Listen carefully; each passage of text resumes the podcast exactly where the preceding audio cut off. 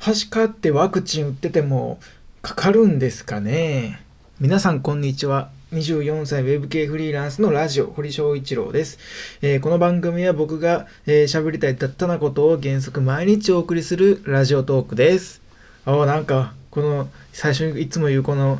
ラジオトークですみたいな、皆さんこんばんはみたいなやつを、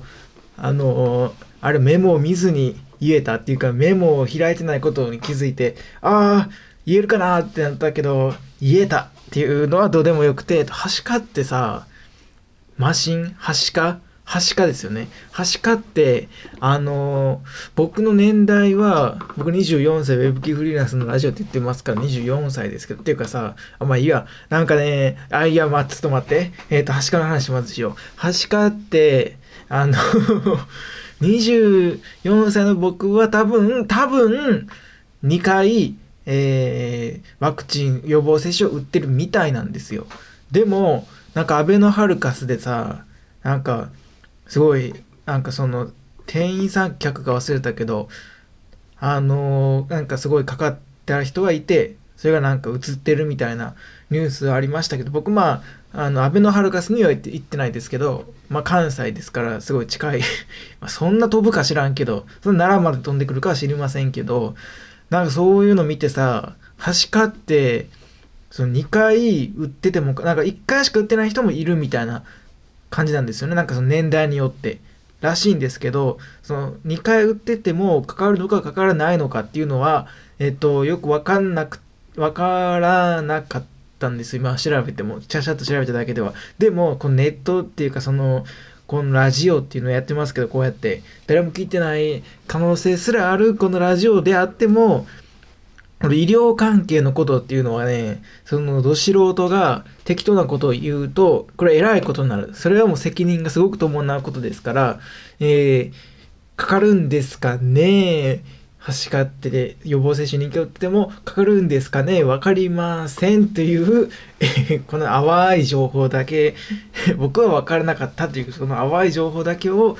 伝えるというねそのこの冒頭のこの感じ。えっ、ー、とあのあれなんですよ。あのこの僕のこのラジオトークこれはもう14回目ですけどえっ、ー、とねこう聞き返して 自分のやつをこう聞き返していると聞き返してるっていうかなんかすごい聞き返してるみたいな感じの感じになったんで言い直します。これはトレーニング番組なんで僕の滑舌を良くするためのトレーニング番組なんで、えっ、ー、と、言い、ちゃんと言えてないとこは言い直すっていう、えっ、ー、と、何やったっけ？聞き返す。聞き返すと、あの話がね、あっちこっち行き過ぎてね、その、一つのそのことを喋るときに、そのゴールに向かって喋るってはいるんですけど、あの、寄り道しすぎて、もうわけわからんみたいな、寄り道が多すぎてね、話があっちこっち行きすぎて、こいつ何を喋ってんねや、みたいなことになって、あの、思ったんで、ちょっとそれをね、意識して、今度からは、今日、今日これ、これからはどもるな今日これからは、えー、やっていきたいと思います。僕と喋るトレーニングっていうのをね、こう日々やっていって、これどんどんこう喋りが上手くなっていくといいなっていうトレーニング番組ですからね、これは。これは。これはってめっちゃなんか、これはみたいになったから、言い直したね。えーと、あの、レンズ沼ってありますけど、カメラのレンズ、カメ一眼カメラを買って一眼カメラを趣味とする人、写真を撮るのを趣味とする人は、その、次々とレンズが欲しくなってしまうという。レンズ、えー、新しいレンズを買って、で、いいなってなってしばらく撮って、本当はまた次ネットとかを見てると、新しい、えー、レンズがまた欲しくなる。そのレンズっていうのは、えっと、焦点距離とか、F 値とか、あとなんかまあ、写りとか、単焦点、ズームレンズの違いとかで、本当いろんなレンズがある。それが次から次へと、えー、新しいレンズ、これもこれもっていう風に欲しくなってしまう。レンズ沼。それが沼のようだと。でも底なし沼のようなえ欲求がこう湧き出てくるということで、レンズ沼という言葉ありますけど、あのレンズ沼の妙っていうかね、それをちょっと体験してしまいまして、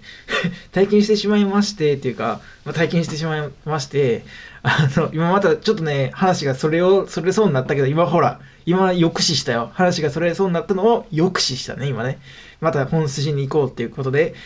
よくしたけど今それそれを言う今この瞬間のトークがもうそれは、えー、寄り道してるということにもなってますけどねそれは置いといてあのそうなんですレンズ沼というのの妙を体験したというねあのー、あれなんですよえー、カメラをあの一眼カメラ本体をえーと、今年1月ぐらいに買いましてね。それがまあえっ、ー、と13万ぐらいやったんですよ。でえっ、ー、と2万円のキャッシュバックがついてくる。だから実質11万円で買えるわけですね。キャッシュバックというのは、えー、買って、で、買ったということをこの応募フォームに、えー、この買った証明書、レシートみたいなのを、あの、その会社の、あの、フォームに送って、ほんだらしばらくしたら、えー、そのキャッシュバックのお金が送られてくる、まあ、どんな感じで送られてくるのかまだ送られてきてないんで知らないんですけど、まあ、とにかく2万円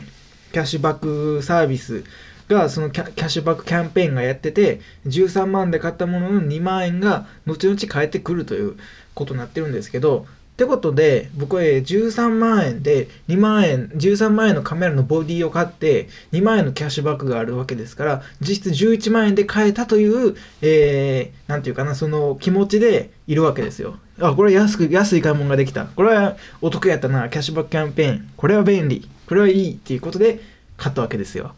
で、えっ、ー、と、しばらくして、えー、レンズを買うわけですね。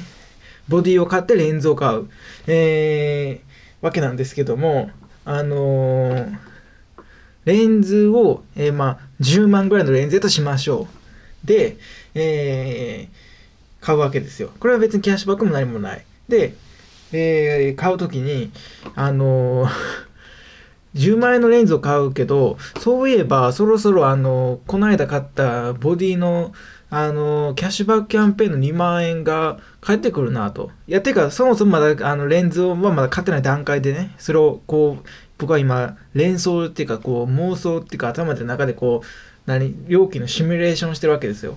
あの、買うにあたってね。で、その時に、あの、そういう、えー、この間、あの、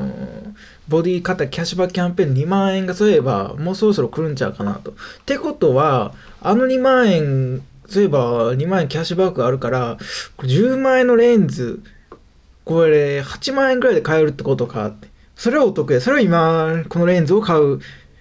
べきやな、みたいな感情にこうなったわけですよ。で、えー、ああ、そうかそうかと。あレンズ10万円やけど、それそういえばこの間のキャッシュバックキャンペーンの2万円があるから、これは8万円ぐらいで買うことになる。これはお得。これはいい買い物でができる。これはぜひ買おうというふうになったわけですね。で、これは、この感情は実はこれおかしいわけですね。これなぜかというと、えー、僕はその、えー、13万円のボディのレンズを買った時に、ボディのレンズって言ったな、今。何それ。13万円のカメラのボディを買った時に、そのキャッシュバックキャンペーン2万円が、あのー、ついてくるから、実質11万円で買えるという風な感情になって、そのボディを買ったわけじゃないですか。にもかかわらず、あの、レンズを買う時にも、それと同じような感情で、そういえばこの間のボディのキャッシュバックの2万円がついてくるから、これは8万円ぐらいで買える。これはお得やっていう風になってしまうと、その、お得のキャッシュバックで、えー、お得に買えるという感情がね、これ重複してるわけですよ。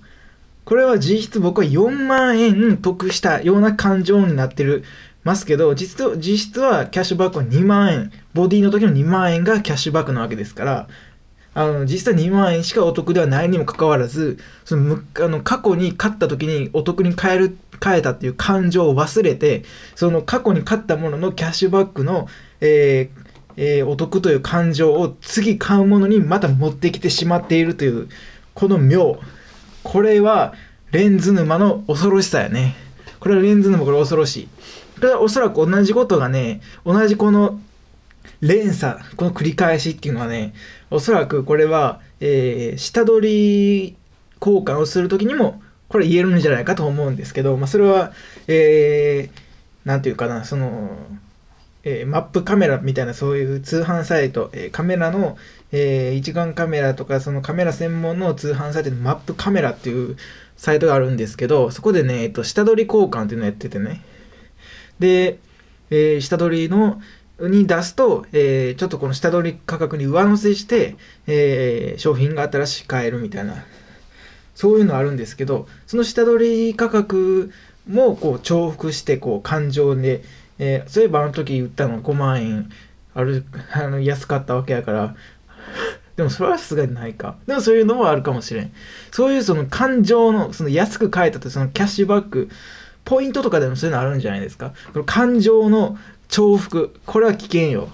これはだって実際に2万円しかお得ではないのに4万円お得。でも4万円お得とは思ってないわけですよ。過去にあのその2万円を、えー、でお得に変えたという感情を忘れてまた次も2万円でお得に変えたという感情その感情だけを持ってきたわけで別にお得過去のお得とその4万円得したっていう感情でいるわけではない。だって4万円お得ではないわけだからそういう感情ではないんですよね。単にかそのお得に変えるという感情をだけを持ってきたというこのこのうんわけわからんトークしてるんやろな。わけわからんトークしてると思うんですけどなんかねそういう感じになってあ危ない危ない危ないと。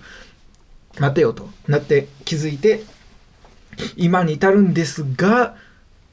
今に至それに気づいたところで、えー、とその職種というのはねこれは